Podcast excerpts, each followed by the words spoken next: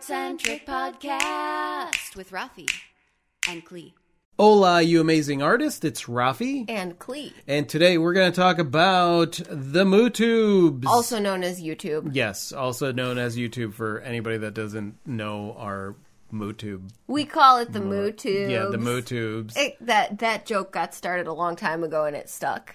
And our awesome, amazing rogues are here. Hi, Sue. Hi, Adrian. Hi, first time here. Yeah, we have Awesome. our awesome Rogue fam here with us, so they are going to be um, telling us about their experiences, asking their questions, and sharing their stories as we talk about navigating YouTube. And what we want to talk about as far as YouTube is like, you know, doing YouTube as a creative, um, where you maybe that YouTube is not your career, right? That's that's what I want to clear that up here in the beginning, just in case somebody's watching this. It's like I want to be a YouTuber.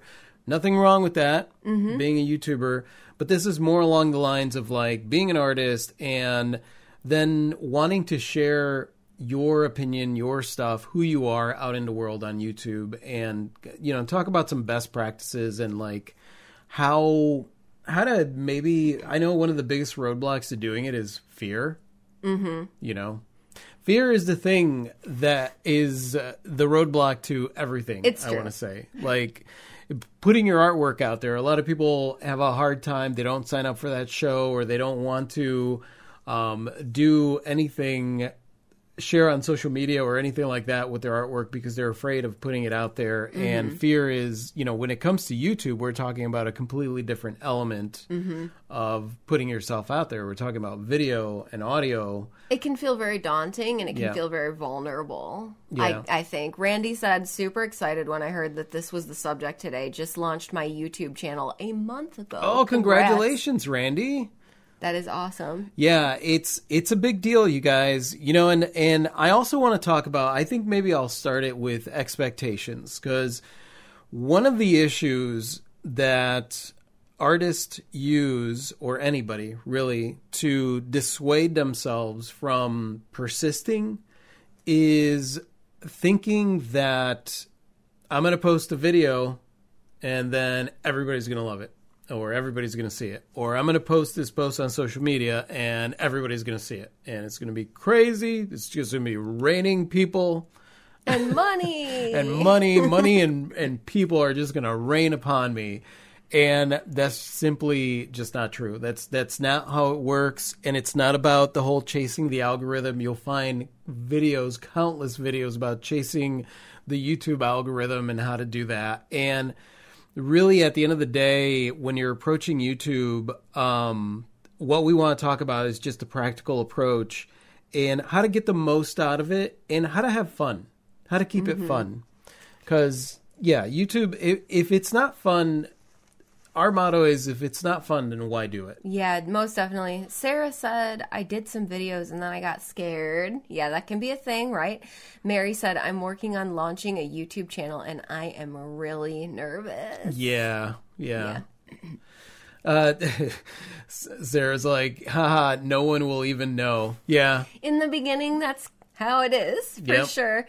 Sue said, I did a Facebook Live once and cut it short and burst into tears. I scared.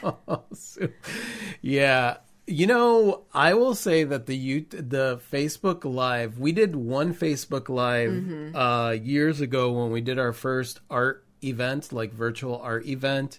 And the reason we used Facebook was because that's what everybody was recommending to use. They were like, "Don't use your YouTube for that because YouTube live streams are different animal. Use your Facebook." So we used Facebook, and the experience sucked. Like We had just so many technical difficulties. no, yeah, and don't get me wrong, the experience didn't suck as far as like our peeps finding us, but a lot of it was like trying to gather people on YouTube on on Facebook was way more of a hassle and um A lot of folks didn't have access, couldn't get in.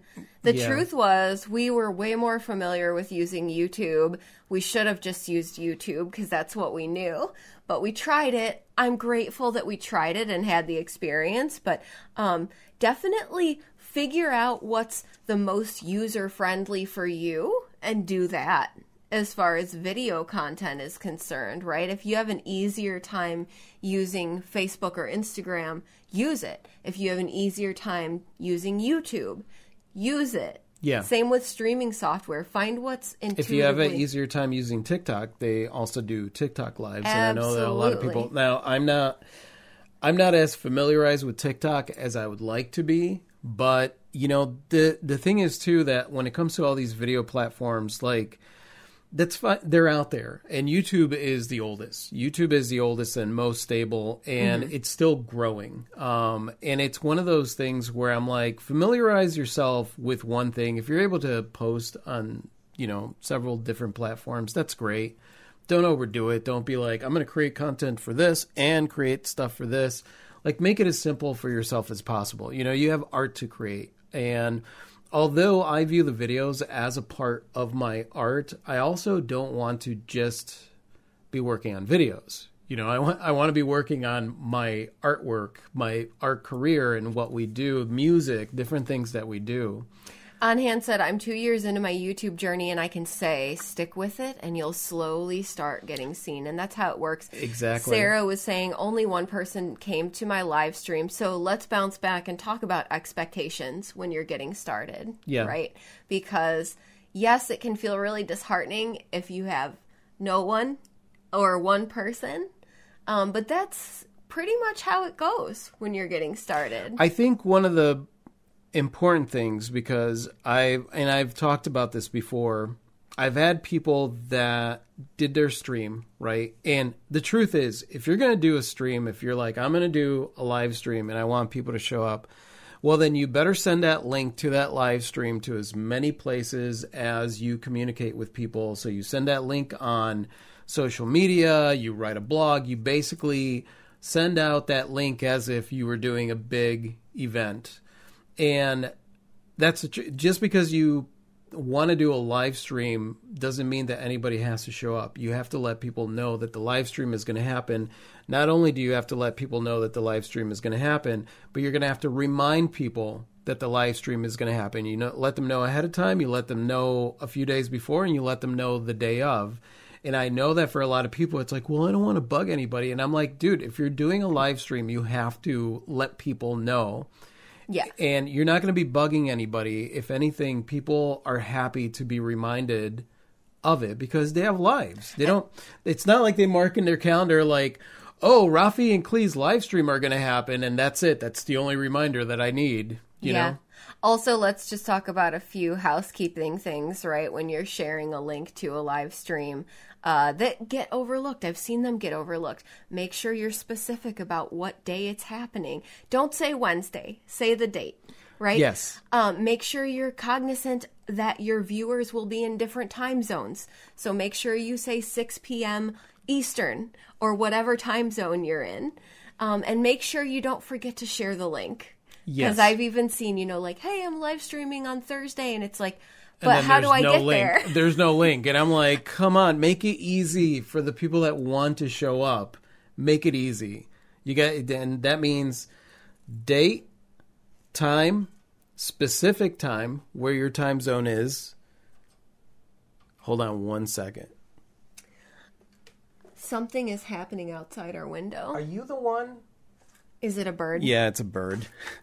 There's a bird. I was recording something this morning. There was a bird out here just, "Ah," and it keeps flying onto our thing. Sorry about that. We have a really loud wren that likes our house. Sarah said, I never thought of sending announcements to other places than YouTube. So let's talk about this for a second, right? Because you're if you're trying to build a following on YouTube, but you don't have a following yet, then if you're only sending your announcements through YouTube, no one's receiving them because you don't yet have a following. Exactly. So if you even have a little following on social media, you're going to want to let those people know. Or if you're part of a Discord server, or if you're part of any group at all, even in your local community, let them know what you're doing and, and tell them how to tune in to what you're doing. Yeah, and, and Sarah, you're part of the Rogue Artist community. So, like, when you're doing something, make sure that you're sharing that link mm-hmm. to them. And that's the thing. That's the really important thing is don't just say, "Oh, I'm going live," without any link. You know, again, one of those very important things. You want to make it easier for people um, to make sure that they are there. Like we basically with our rogues, we not only have a calendar that has links for these podcast and private live streams, but there's also an email that goes out. Um, there's also part of the Discord community. We have reminders that go up with links and all kinds of things. So like, don't be afraid to um, remind, send out a lot of reminders just so that people know. And trust me, people aren't going to get bothered by it. They're going to appreciate that. Zara is doing co-working live streams. Uh, so I assume like that's getting together with a few other streamers, and you're all working on um, whatever you're working on, and you're having like a live stream art party essentially, if I understand it correctly. And I like that for a lot of reasons, especially if you're getting started, because you can play off of each other's dynamic. For example um, Yeah. right? So you're not doing it alone. So there's already a bit of a party environment happening, which is good for the fun factor. And as uh, Zara was saying, you get work done at the same time. So Exactly. that's nice. That's a good balance of time. That's one of the reasons that I'm adding the art stream with the members because it, it'll be cool. Because on Wednesdays, then I'll be able to go down and do art, Mm-hmm. you know, uh, once once a month. But I mean, I'll be uh, going down doing more art than just once a month, but Zara not on the said, stream. I use Vista Social to create a post for all the platforms, quick and easy. oh, very nice. Right. So if you don't want to spend your time um, individually posting to each platform, because that can be time consuming, then um, there's a lot of services that'll automatically post.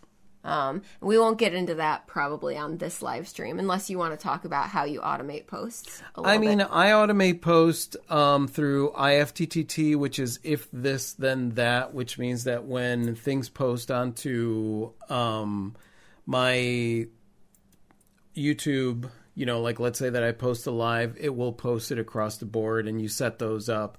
Um, I won't go into detail on how to use that. Like you, m- there's a lot of videos online on how to automate your stuff. But yeah, automating your your stuff. Also, you know, that's a different thing. Vista Su- Social later. I I've used later, Later, in the past. So there are platforms out there that you could use that will that you could post something and then it will post across the board and that's usually the easiest when it comes to posting on social media you want to make it easy and you want to make it fun for yourself Chan Chan said, I also try to give a basic sentence of what I'm doing in the live. That's yes a good practice. that is a sure. very good practice Jack Stitch wants to know how did you learn to edit video? Right. le- So editing is probably the most time consuming thing about having a YouTube channel. Yep. For sure. So I taught myself how to edit video uh, before years before I even had a YouTube channel. I bought um, an editing program, and I wanted to make short films with my kids. So my kids and I would write and direct like little short horror films or like different films like that, action adventure films and you know it was it was one of the things that we did on the weekends um,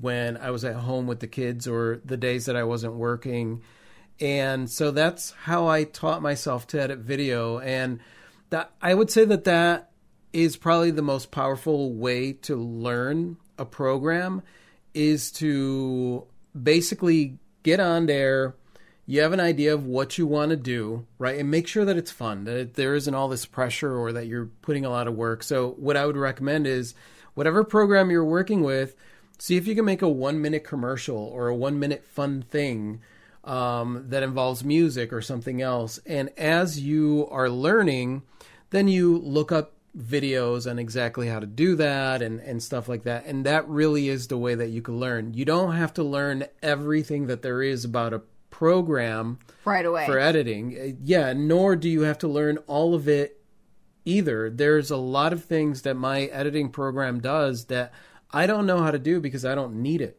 You know, but if in the future if I ever needed it, then I could look up a video and learn. So it's kind of like piecemealing your learning and making sure that you're working on a project that's going to be fun for you so that you don't get frustrated and being patient with yourself. Mm-hmm. Be extremely patient with yourself.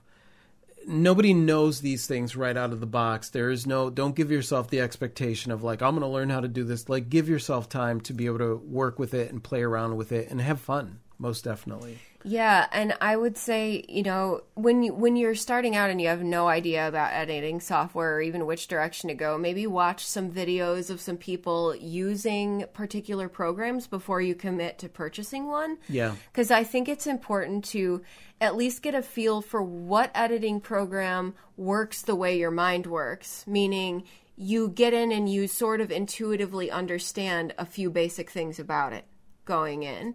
I've worked with music programs that don't feel intuitive to me, and the pr- the process is not fun. Uh, versus programs that I love where I understand how it works, it feels intuitive to me, and so it changes the process to enjoy it. I enjoy it, um, and so you don't want to you don't want to shell out several hundred dollars for a program that you aren't going to enjoy using. So I highly recommend watching other YouTubers talk about their editing programs and using them so you can see what's Yeah. going on. You can also get a heck of a lot done on apps like when you're getting started. I do little short videos for socials sometimes just on iMovie on my phone Yeah. it's free and of course it doesn't have a lot of bells and whistles but i can get it done And right? also, I think it also depends. Like, if you have a Mac, then obviously iMovie or um, oh, I can't remember what it's called, Final Cut, Final Cut Pro. Mm-hmm. Um, I use Vegas, which is equivalent to Final Cut Pro Mm-hmm. in Windows. But there's also DaVinci Resolve, which I've heard a lot of great things about. a lot So- of folks like davinci resolve so like you just you basically look into stuff and see when people are talking about the way that they're editing things, see what it is that you um like, but also don't get stuck in the research phase of it. You know, I would say it's better to try something and be like, yeah, because DaVinci Resolve is free, so that's that's a good that's a good way of doing it. Vegas is not free. Vegas Pro is is um, it's up there in price, but that's only because I've been using that program forever. it's what you like Yeah, so it's it's, what what, I you're like. sticking with shan chan said da vinci scared me till i watched some vids on how to do one little thing and then grew to love Exactly. and that's often how it starts That's how it is. You you just get started. I also like that uh, Shan Shan said bloopers are a fun way to practice editing Oh, and using the yeah. software. And that's the thing. That's how you're going to learn how to edit your video is by getting on there and being like, "Oh, I want a title. How do you how do you add a title?" And then you look up DaVinci Resolve how to add a title to my scene or whatever it is. And that's that's really the way that you learn is piece by piece. And then once you do it once or twice, then you're not going to have to look up a video on how to do it, unless, of course, you haven't done it in a while. CapCut is free and has a paid plan too, said Zara. And Shan Chan is saying CapCut is great on the phone for doing reels. Oh, that's and awesome. Socials. Um, OBS is the same way. It's scary, but you just do one thing at a time. So, Yeah. any of you that are going to do live streaming, OBS is a great streaming interface. And I, I really do recommend OBS. I know that a lot of people use like Streamlabs and stuff like that. And this is just my own stuff. I used Streamlabs, and OBS is what Streamlabs is based on. OBS is free, and it really is able to do everything that you need to do. Yeah. Mm-hmm. It, Streamlabs was slowing down the computer and causing the live streams to glitch out, which wasn't fun. That's not fun when you're setting up a live stream. No, you don't want to have more barriers to entry than you need. So many things can be done from the phone with like built in stuff at this point when you're starting out. Like before you're ready to commit, even mm-hmm. to using OBS, right? You can go live through social media from your phone, and it's basically the click of a button to test the waters, right? To find out how you feel about it. I feel like a thing that some people do is they feel like they need to wait until they have a lot of heavy duty equipment and and software and knowledge before they get started and you really don't want to do it that way. You want to work with what you have and just build from there and figure out what you like to do. Um, or even if you like to do it in the first place, there's nothing worse than investing tons of money in something only to discover that you don't like it. Yeah. exactly. Exactly. So the simplest stuff you can get away with is often the best when you're getting started. yeah, start where you're at. Uh, the Fairlight tab in DaVinci Resolve unexpectedly pulled me off a Studio One DAW. The Fusion tab is great too. Well, that's Awesome. awesome. Maybe we can start adding these tips and tricks to a rogue site community. Not a bad idea. Right, right. Yeah, and oh, Zara's mentioning OBS is free. Yeah. Yes. OBS is free as well. Anhan said, before I had a more powerful PC, I started with the Windows video editor and my phone. Exactly, exactly. I mean, when I first uh, started thinking about, you know, I've always loved movies, and I was editing movies um, from back in the day where it's like you grab the VHS, and then you had another VHS, and then you played and recorded the spot, and that's how you. Uh, that's how we edited uh, some of my student films. So then years later, when I was like, holy crap, you could edit stuff on the computer, to me, it was a completely different world because I was like, I don't even know, you know, how, I, where do I put the VHS in? You know, like that was basically where I got started. And little by little, just, you know, there, and there's a lot more information online than there was when I first started editing video. And the equipment wasn't, you know, it's not the same. We've come a long way Oh, definitely. In rem- a short time. in a short time. I remember, so we would do like a little, like 10 minute film, right? And the reason we kept it to 10 minutes was because it would take seven hours to render those 10 minutes of our little short film that we did. Uh huh. Whereas now, when I do a 10 minute video, it only takes maybe about nine minutes to render. or Even if you have some effects, I, I'm thinking back to like 10 years ago when we were doing um, special effects, fun little skit videos, and it took you several days to work on a lightsaber effect. Oh, God. And it took quite a while to render that video. Yeah, and it's Um, and and that's the thing. Like you want to make it you want to make it easy and fun for you, but you also don't want to. Don't think, don't overthink the video that you're putting out there, and think to yourself, "I have to get this perfect." Because if I don't get this perfect, then nobody's going to watch it. That's not the reason that nobody's watching it, especially if you're getting started. Nobody's watching it because they don't know that it exists. That's basically it. And that's why, even when it comes to your videos, share your videos. I mean, I share our videos. You know, we we do have somewhat of a following on YouTube, but I still share my videos in blogs. I share my videos on social media. Mm-hmm. Like I rely if I have all these places that I could use as a platform to speak, why would I not share all that stuff there? And that's that's something to think about, especially when you're starting you're starting and you want more people to see the videos. Understanding fully that it's going to take a while to get there, um, and all you got to do is persist. But you want to don't be overly dramatic about the first video or the second video or the third video that you put out there. In fact, it takes the YouTube algorithm like 100 videos in to like really start to, To get identify to to get are. to know who you are and what the content is that you do. So like, you know, make that your goal. Uh, you know, I'm Mm-hmm. going to persist and have fun with this until I have 100 videos and then I'll see where I'm at. Sarah is saying, um, I can only go through my laptop for streaming because um, YouTube won't let me use phone streaming until I get uh, 50, 50 followers. followers. You can, though, um, if you wanted to, you could go live through your phone on Instagram or Yep. Facebook. If- Instagram is pretty easy to do. Instagram is pretty easy if you wanted to, or you know, you're close to being able to do that on YouTube. So just um, a little patience, and you'll get there probably this year. Um, and that's the thing too is you know definitely there are certain features that unlock for you on YouTube once you get a little traction, and I think it's being patient and being happy with where you are, and not being in a super big hurry to get partner status or get you know the merch shelf or get you know the the the things on YouTube. Yeah. It took yeah. us a long time to get those things. Yeah, and it, it it does take a long time. And honestly, a lot of times I didn't even realize that they were there until, you know, that one time a year that I go on the back end of YouTube and like pay attention to what's happening. Um, and it's all cool stuff, but it's not, you know, as as things start happening on your YouTube channel, like it's just more opportunity to have fun with it. Until then, just use what you can. Kind of like, uh, you know, if you're going to do it on your computer, then do it on your computer. Um, you know, one thing that I would say is based on your. Oh, Sarah says it here. If your computer isn't a beast, use editors that are in browsers. Basis DaVinci might be too much of a load for your computer. So, like, Descript is a browser based Yeah. editor. yeah, Zara's saying. Yeah, and there Yeah. there are some, and I have used some of the browser based temporarily whenever I had an older computer and we were on the road, um, where it was just too much for my computer.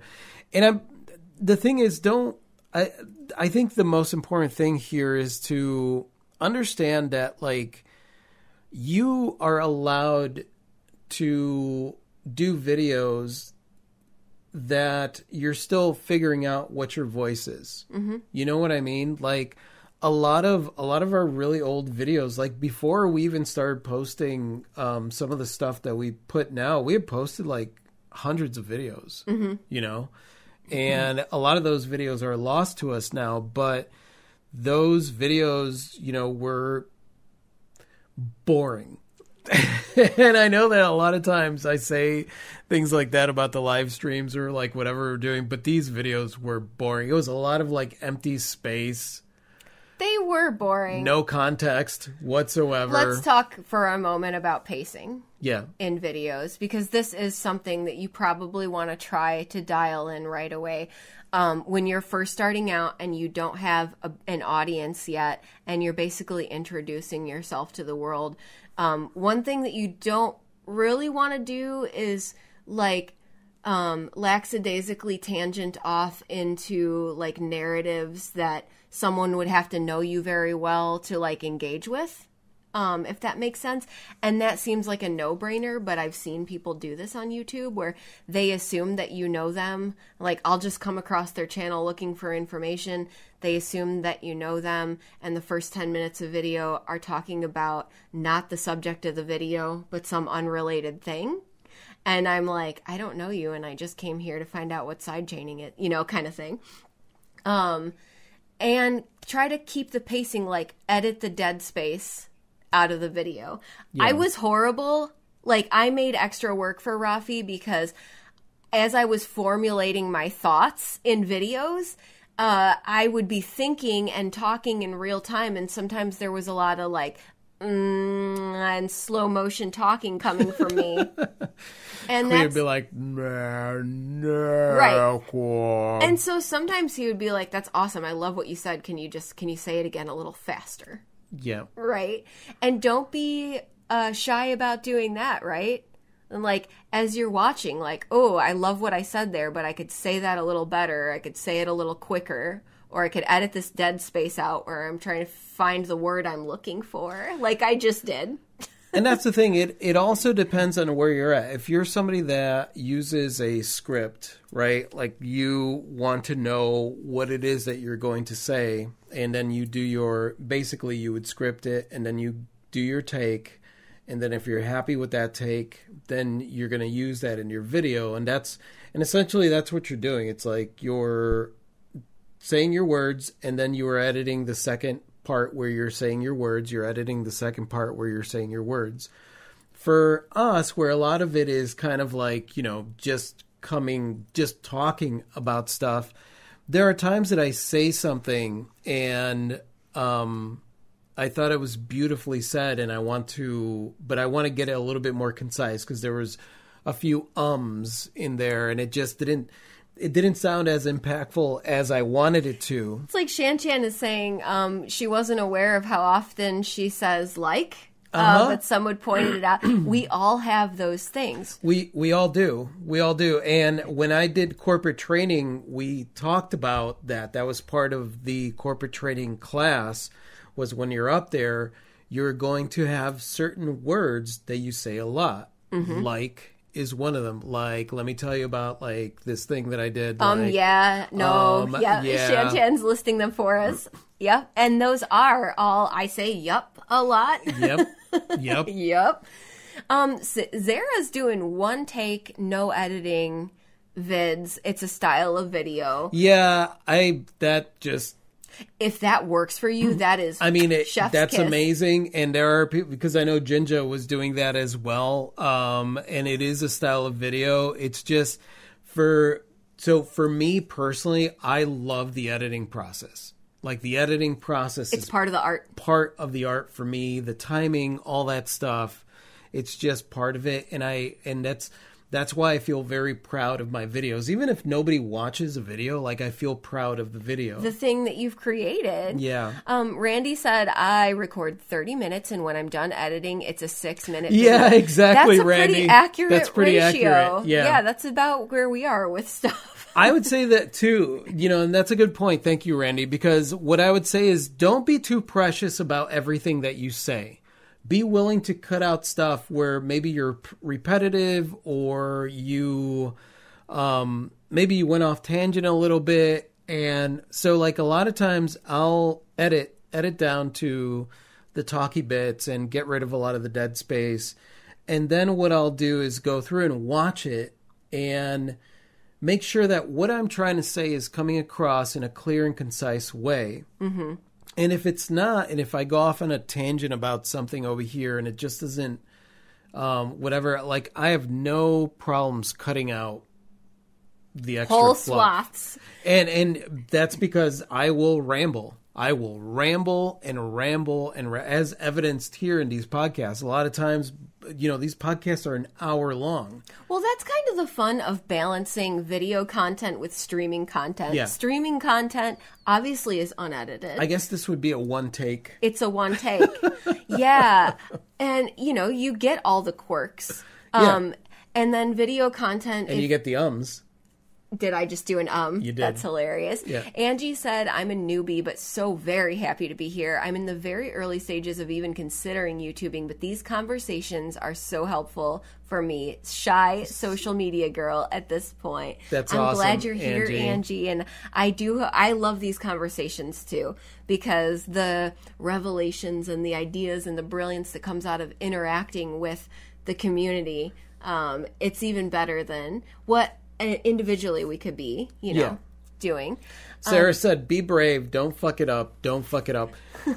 fuck it up. Yeah. Don't worry about getting it messed up. Don't worry about. I mean, that's the reason that I am very, very um, quick when it comes to editing. The way that I edit is because I have screwed up so many times that I know what what to stay on, what keeps me on track in my editing Yeah, process. Mm-hmm. the, just like anything, the more you do it, the quicker you're going to be, the more efficient you're going to be at it. Zara said Descript has eye contact. It's so creepy, but so cool at the same time.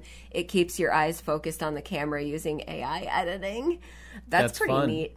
Uh, she said, I say actually a lot. I noticed it while I watched back my videos.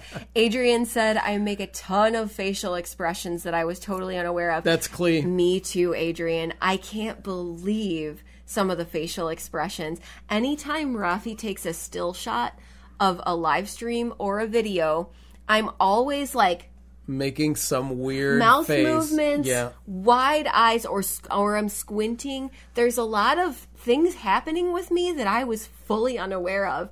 It's fun, and don't be too critical of those things. Also, No. it's part of your personality. Yeah, right? and that's that's going to be. I think that that's the hardest thing. It's kind of like the first time you start to hear your voice recorded. A lot of people have a hard time with that because Mm-hmm. that's not what their voice sounds like. I, I will tell you right now, you get more and more used to it, and then immediately, you know, or not immediately, eventually, you don't even you can't even tell the difference.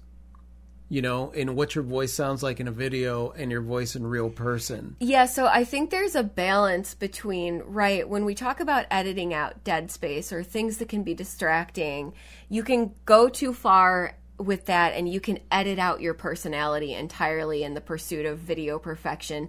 We've also done that. Yeah. Right? Um, when we were doing our travel videos from the road, we were essentially editing out everything that was quirky and fun about us You guys, in an effort to make like cool travel videos. This was in the beginning, in the beginning when we were van lifing before van life was, Was popular. Yeah, we basically put out videos, and unfortunately, instead of capturing who Klee and I are, Which are what is- dorks. what is yeah the dorks?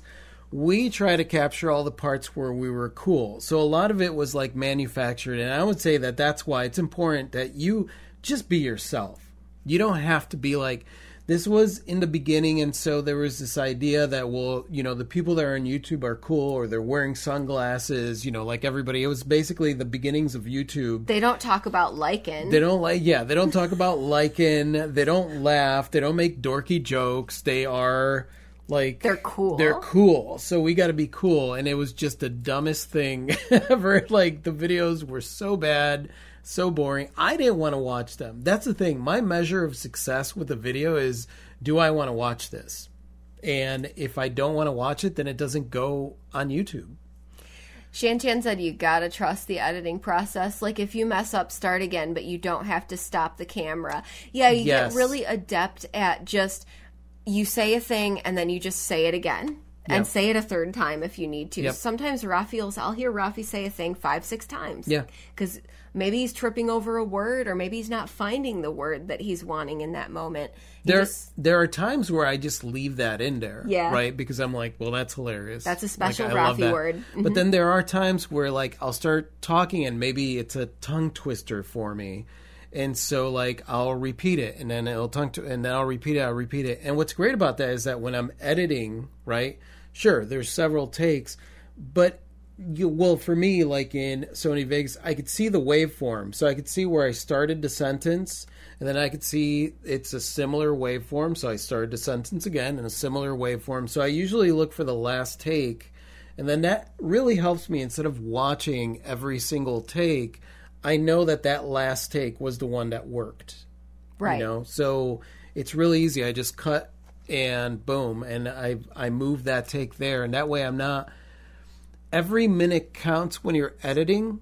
And what i mean by that is every time you watch video footage as you're editing that you're adding time to how much time you spend editing mm-hmm.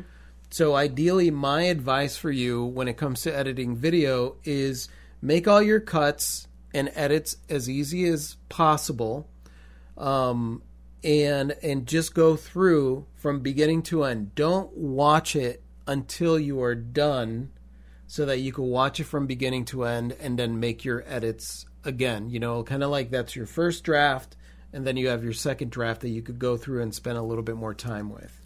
On hand said Toastmasters helped me with my um and uh. Is that a channel? Toastmasters is a, a thing where you you get up and you speak. It's a speaking thing, What kind of speaking thing? like a like a speaking thing where you speak in front of groups. oh, like a course? I'm gonna look it up. Fuck my life. never heard of it before. You've never heard heard of Toastmasters? No. All right. Uh, Zara said, yeah, all live streams and most podcasts are one takes. Yeah. Right.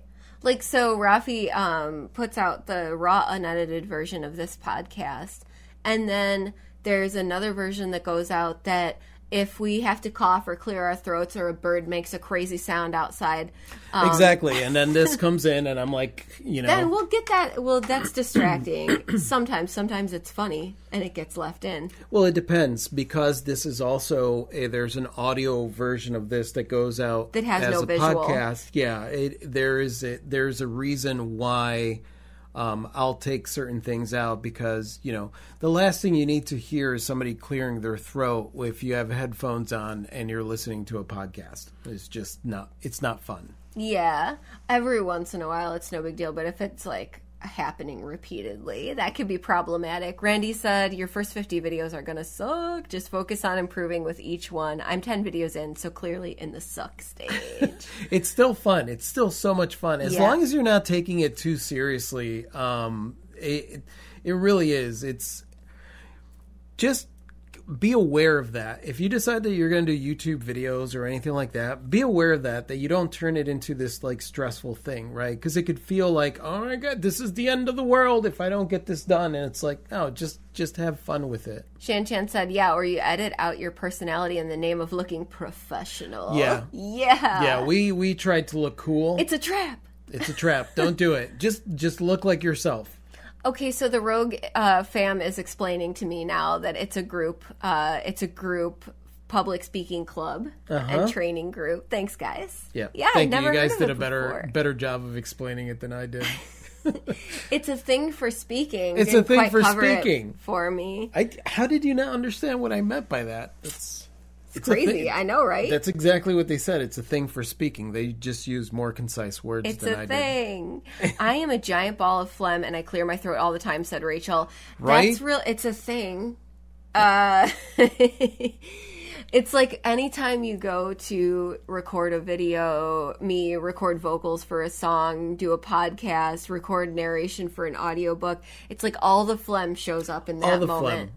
All the phlegm. The best thing you can do is make sure that you're well hydrated well before the thing, not five minutes before. Even even still though, you're still going to happens. it's still going to happen and you know that's a lot of my editing is because of that cuz I'm in the middle of a sentence and I'm like really excited and then you're like, or yeah. I recall watching a video that like the video was engaging, but um, dude was clearing his throat like every couple seconds, and it was hard to stay focused It, um, with that. it is it is interesting because you want to you want to be yourself right and there is there is a degree of authenticity to just you know like coughing burping farting and you know all the stuff that we do as humans you know all the all the fun orifices that make noises uh, within the human Humans. of a being and but at the same time like i would say that when you're editing stuff out it's the stuff that potentially if you're watching it back you get distracted by it right? It's taking away from the story that you're trying to build. If farting is part of the story then it belongs there. If clearing your throat is part of the story then it mm-hmm. belongs there. However if it's anything that's going to distract from what you're trying to say then i would that's that's what i would edit out so that's why when there's long pauses Such as the that one. yeah, like that. right? Because a lot of times you want to be strategic with your pause. You don't, if you're just thinking um, or you're getting to your next line, you're not going to leave that in there. You're going to want to cut that out because that's going to distract from the narrative, from what you're trying to say. Unless it's part of the narrative, which would be like, and then the secret was, and then you pause and then you tell it. And that's that's really it's like identifying those things that are fun and and and keeping those in that are part of the story and cutting out the fluff and the extra crap that's just not not helping Makes mental note to always make farting a part of my story, said Rachel. That's hilarious. Shantian said, I stay away from dairy when I know I'm going to sing because it makes mucus response. Yeah, that's good practice. If I have to sing for a long duration of time, I keep a bag of Ricola throat lozenges around. That was a hack that one of our opera diva friends told me, um, and, and it works uh, pretty it well. It really does it really does Um, Ricola. you want to make sure that you drink plenty of water Be hydrated, but the trick is you can't hydrate right before the thing because it's ineffective. You have to hydrate at least an hour before the thing. yeah also Preferably, you should be hydrated all the time. Also, do not eat a bag of almonds before you record an, an audiobook. Just FYI. I'm just putting that out there because it's not fun. Not only do you get all the phlegm, but all the mouth noises. Uh, it just it's it's not fun. We're not going to talk about recording an audiobook because we're talking about the moo tubes. But I'm just saying, mouth noises is a thing. Let's talk about mouth noises for a second because as you do start to upgrade your equipment and you get condenser mics and things like these, you will hear all the mouth sounds and plosives and all the various things that you don't that the sounds, right? Yeah. So uh, sometimes Rafi has to run me through a de-esser uh, if I'm coming in too hot, or there's a plosive, the p, p right? Or there's mouth sounds because one of our mouths is dry. a little bit of those isn't going to be like super distracting, but if you're like right up on the mic, it can really get to sounding pretty weird after a while. You know what I mean? Like it can be It could be Distracting. It could be distracting, and it's one of the reasons that when we record the podcast, we have the microphones on an angle, right? So it's pointing towards my mouth on an angle so that I'm not speaking directly into it. And it's about a hand length. and it's about away. a hand length away. So, like, if you do have a microphone, you're going to do that because it's when you get into the microphone that you start to pick up every single like little tiny sound, and like then you get all the mouth noises and all the stuff like that, and it gets really weird. And then there's plosives. Plosives. Hopefully, that didn't blow anybody's eardrums. I'm sorry. This is something I think about as a singer all the time because mouth sounds, um, too strong S's and plosives are a big deal. They can really ruin a vocal track. There's little mesh screens that you can get um, to put in front of your mouth. they only work so much. They do a little bit, Yeah. um, but really it's kind of like learning the distancing and the angle and also being consciously aware this is like don't worry about it in the beginning this is later on stuff but you become sort of consciously aware of a way to speak and sing that de- decentuates some of the plosives um, and you kind of naturally get into a rhythm where your your plosives are less plosive um, I have trouble with S's. I have a trebly voice, and my S's are really intense. So, like, sometimes Rafi does have to run me through a filter so I'm not blowing out people's eardrums. I got to run you through. run me through. Sarah's asks, "Were you eating while doing the audio?" No, no. It was I ate almonds and then went and recorded the audio stuff, and it just dried my mouth. This is not a super healthy practice, but it is something I do. If I know I'm going to be speaking or singing for a long time, I do not eat beforehand. I just don't do it. It Yeah. creates too many problems for me. I'll wait until after the thing. Even if I'm hungry, I'm hungry right now. But it's not a big deal because I'll eat when we're done with this. Right. You know, um, it's more important to me to be hydrated than full. Um, and I perform better when I'm not full, uh, whether it's talking or singing. The the fry says true story. Fairlight in Da Vinci has a great de-esser. Pop filters with clamp help too. They yeah. do help. Um, my music program has excellent de-esser and plosive plugins. There are some that I do. Are do they come with your editing program, or it's separate plugins that you use for the sound? Rafi has a few sound cleaning. Well, it's plugins. Plugins. You, you're able to download plugin packs for Yeah. the audio and stuff like that. Yeah, I do For have sound cleaning stuff. for video. I, I, I barely use those though because when I record video, I have the Rode uh, mic, the Rode condenser mic, and I have the one that takes the 9 volt battery. And it does a really good job of recording the audio. Um, and what's important is if you get a Rode mic, what you're going to want to do is check what your recording setting, what your recording levels are on your camera itself, right? To make sure that it's not up too high. You want to you it's better to have the volume be a little bit softer than too loud because you can't do anything if your volume peaks. no. Once you clip, you clip. There's like not much you can do to remove the distortion. Yeah. Um, when you're shopping for microphones, understand your voice. Rafi and I have learned this the hard way because I have a very forward voice that cuts through everything. It cuts through crowds. I could say hi to somebody 30 feet away and they're going to hear me. So, and he's got a voice that's like velvet. And I remember being at shows with him and in a crowd, no one can even hear him say hi because No. his voice is like soft and it's at this frequency where it's soothing. So we need very different things when it comes to vocals. I need microphones that pick up more bass tones and less treble, or I need a low pass filter. And he's kind of the opposite. And there are some condenser mics that are better suited to certain things. These guys are hot. They pick up all the high end and they pick up they pick up everything, which is great for capturing sound, but we had to get the mic covers and we have to stay a certain distance. They have a setting that flips them to negative 10 decibel instead of 0 decibel, so they're actually getting less, which is nice. But familiarize yourself with your voice uh, when it comes to sound. Jenny said vocal fry and microphones are torture to the ears. Yeah. And Rachel says, I never understood vocal fry. Why? Wh- why does it happen or why? So vocal fry is the high, like the highest frequency range. Um, and when you're talking in like hertz, like your normal speaking voice is going to be the the meat of your speaking voice is going to be kind of in the middle of that. I just hit the mic. EQ range. Your vocal fry, that area, is this really high frequency that it's not even technically audible, but it is. And it can be really piercing when there's too much of it.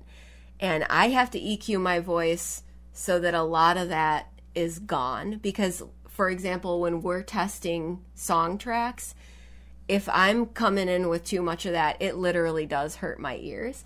You take too much of that high end away, and you lose all the presence and nuance of a voice. so It is interesting. everybody's voice is different. So when it comes to sound, it's also a lot of testing the waters, learning a little bit about EQ, choosing a microphone that's suited to your voice. All of my microphones that I have around for things, including the one for band practice, are suited to picking up bass tones rather than trebly tones. Uh, and so it's something you get to know about yourself as you're doing these things. Adrienne said, I breathe a lot louder than I thought I did. Slee stack like. so that's something that you'll notice when you're editing video. In fact, there are times where, like, in between where I'm editing, um, and let's say that I'm saying something and I want to, you know, accentuate or I take a breath and I'm like, blah, blah, blah, it sounds like. Um, I will actually sometimes cut those out. I will edit those out because I'm like, oh, that was that was too that's too loud. It's distracting me from the video. So We are fueling jet planes over here. yeah, exactly. Yeah.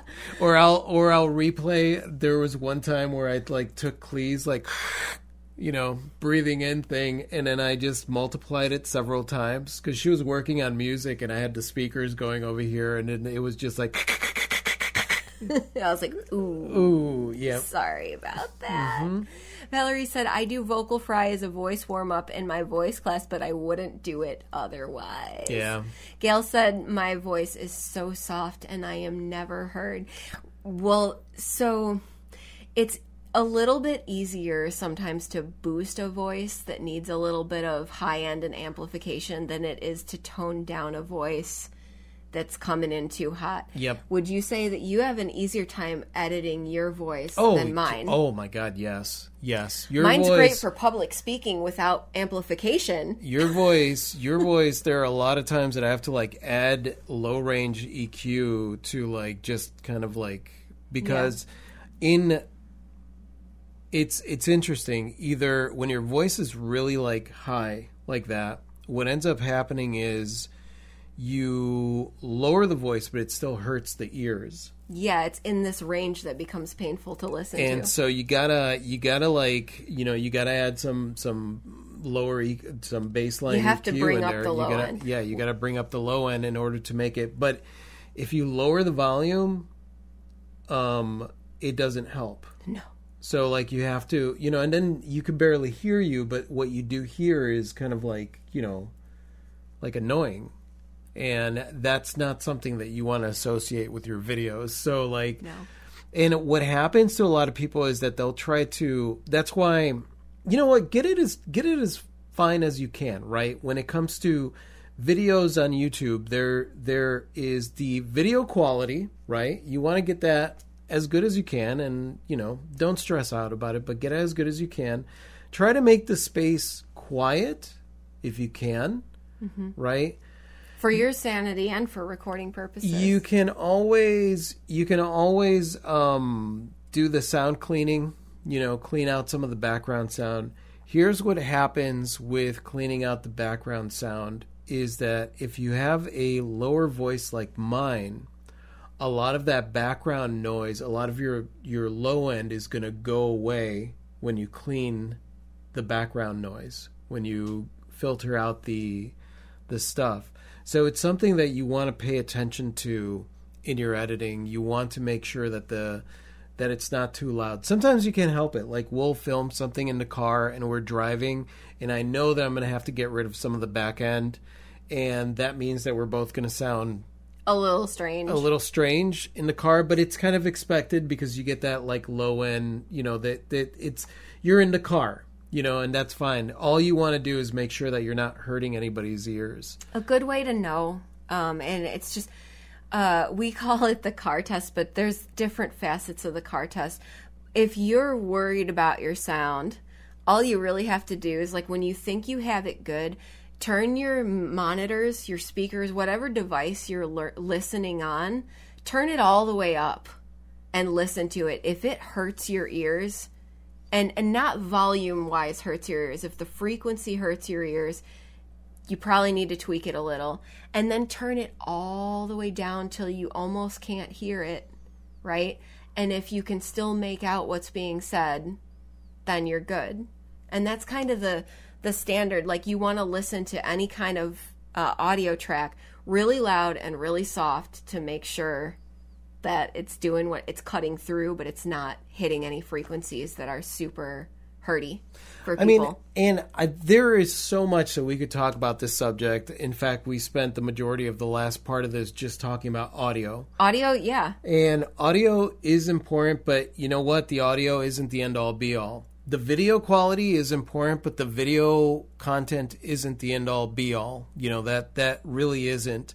There are some videos that are really crappy and the sound is crappy, but what is in the video is intriguing. You know, it's captivating and so you're going to watch the video no matter what. And sometimes that kind of stuff really does you you just have to figure that out as you're going and make sure that when you are working on a video no matter what the content is or what it looks like that it's something that you're happy with that you want to watch mm-hmm. over and over That really is important. It's the most important. Mary thing. Flint said, "What editing software is good to use?" Honestly, Mary, I cannot answer that question for you. I can tell you that I use Sony Vegas, but the reason that I use Sony Vegas is because I've used it for years. However, DaVinci Resolve is one that a lot of people use and they love it um, and recommend it. And I actually want to play around with DaVinci Resolve. I also want to play around with um, some of the online versions. So that would be the thing, Mary, is like all the the different editing programs that we discussed in this podcast. I would I would take a look at each of them and see which one feels best, and most importantly, give yourself a project, a fun project to work on that's not like end all be all, so you can learn the process of doing it. Um, they're just you know you you just got to figure out what you like. And I was saying earlier in the podcast, right? If you don't want to like drop money on a program without knowing something about it, watch people watch people's videos that are doing a basic overview of an editing software that you might be interested in so you can get the lay of the land. Jenny says there is a speaking sound some people make into the microphone that sounds like eating scrambled eggs and drinking milk at the same time. It's a wet sound that seems to come from the inner cheek. Yes. Yeah. There's also it. there's there's the yeah, it seems to come from the inner cheek. There's also a clicking sound that will happen like a Mm-hmm. that comes out of nowhere. A lot of times I'll hear it in the when you're recording an audiobook, you could hear all those sounds Yeah. and it's it's it's so disturbing because then you're bringing it up and you're listening to everything you're getting rid of the room sound and the next thing you know it's like every voice sound and your inner critic wants to get rid of all of it wants to just get rid of all the little pops all the little whatever and um, a lot of times you just have to be okay with it but yeah there are certain noises that i'm like exactly like a eating a scrambled egg, egg and drinking milk at the same time is disgusting Those cheek sounds are less than desirable for sure. Yeah. Shan Chan said, I think I'm funny and I act confident. I think positive vibes draws people to you. exactly exactly and, and most importantly it's because you're having fun like that's what you want to do Yeah. i mean think of rafi's intro yeah I would say fun and, and and at its core, enjoying yourself is the most important thing because the enjoyment factor is what's going to be appealing to people. and that's why i will say it i've said it and i will say it again do not start posting videos on youtube because you think that you're going to make money or you're going to get fame or you're going to get popular. Don't chase validation in any shape way in, in any way shape or form which is validation is i'm doing this for money because that's validating. I'm doing this for popularity because that's value validating. Any of those things that you are hoping to get out of it that involve other people right? Other things that are outside of your control in that sense, then you're chasing something. If you're posting videos because you want to, because you have something to share and you want to put it out in the world, then immediately you get rid of all that anxiety that comes with uh, doing YouTube videos. In fact, if you do that with all social media, you get rid of all the anxiety altogether because it doesn't matter if anybody's watching it or reading it or looking at it. You're just putting it out there because you want it to be out there. And that's been the approach that I've taken with YouTube, with my social media, with our website, putting products on the website, um, t shirts, books, everything that I've done, I've put it out there because I want to see it out there. And hopefully other people will too, but it's me feeling good about it is not contingent on them watching it. And the more you do it, you know, that's what keeps you going. And the more you do it, the more the more chances there are of people running into it and like liking it and and doing that stuff. But if if you use any way to discourage yourself right from the get go, like you're just not going to do it. I mean, the biggest thing that sinks channels is people getting discouraged. Yeah. That's that's it. The the the thing the biggest thing that sinks artists' careers is people getting discouraged. Mm-hmm. You know? So it's like don't allow yourself to get into something because you know, our brains are really great at being sneaky. You know, So sneaky. No, I really love doing YouTube videos, but underneath the surface, it's like you're like you know stressing out because nobody's watching it or or anything like that, and then you're like, maybe it's the quality of my videos. Maybe people just don't like my face. Don't do that to yourself. Don't do that to yourself. Just do it because you want to do it. Uh, Sarah says, yeah, getting validation outside of yourself is giving the power on something you can't control. You have control of yourself. Be your own best friend and cheerleader. Yeah, and just do it for you. Just do it because you're going to have fun and share. And that's the thing. You are allowed to do something because it's fun for you and you enjoy it and you want to put it out there and you're allowed to put it out there. And that's the gratification in of itself. Angie said, I love that. Preach it, Rafi. Awesome. Well, yeah. So this, I, I feel like this podcast was a little all over the. Like we talked about YouTube and stuff, and I wanted to really, really cover. I think at the end of the day, like I want to make it very clear. Like if you're gonna do YouTube, do it because you're looking to learn something and have fun. That's where the editing program comes in. If you're gonna start editing stuff, go with a free editing program you know, at 1st mm-hmm. Edit it on your phone. Figure out different ways to do it. As you just decide on one, and you can look up videos, and if it's something that eventually you're like, mm, I don't really want to use this, then, you know, pick something else. But I would say get started with what you have where you are. Record stuff on your on your phone and, you know, just use the equipment that you have available to you.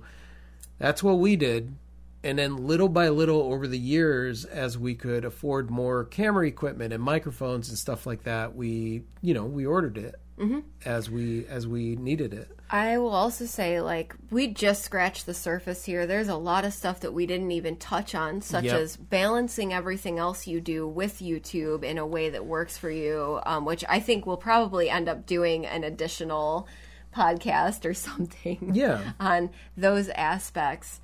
But honestly, oh, so much of it is letting it evolve as you evolve and trying to figure out what works for you i in think all the areas. and i think maintaining a fun perspective on it because there are mm-hmm. different levels right? So when you get started you have one you know you have one side of it where it's like nobody's paying attention and you know and you got to keep it fun but then after you've been doing it for a while let's say that you now have 30,000 subscribers or 100,000 subscribers well then it becomes a completely different animal And then you can get stressed out and make it too serious you and make it too, too, serious. much pressure. And, So it, in in my mind, no matter where you're at, just keep it fun. Keep it fun. It doesn't don't don't let numbers complicate things for you, whether it's low numbers or high numbers. Just keep it fun. Mm-hmm. Most definitely. Anhan said, I actually love recording the videos, but editing is the work. But I'm hoping to encourage other people to make their art. Yeah, editing, just keep doing it. Have fun with it. Keep it simple. You know, I, I just recently put a video out there where I talked about keeping it easy, presets, all kinds of things. I enjoy the editing process. I love seeing that come together. And, you know, it's easy to fall into a perspective where you are constantly reminding yourself how much work, how hard editing is, and all this stuff. And then it becomes a nightmare. So, really, the self talk that leads up to it, it's like, what are you pre-paving? Like, are you telling yourself this is going to suck every time I edit? It takes forever, blah blah blah blah, or it's like, no, I love editing. This is fun. You know, I I have an easy way of doing it, and just really allowing yourself to get to that place where you can edit things pretty quickly and still have a lot of fun while doing it.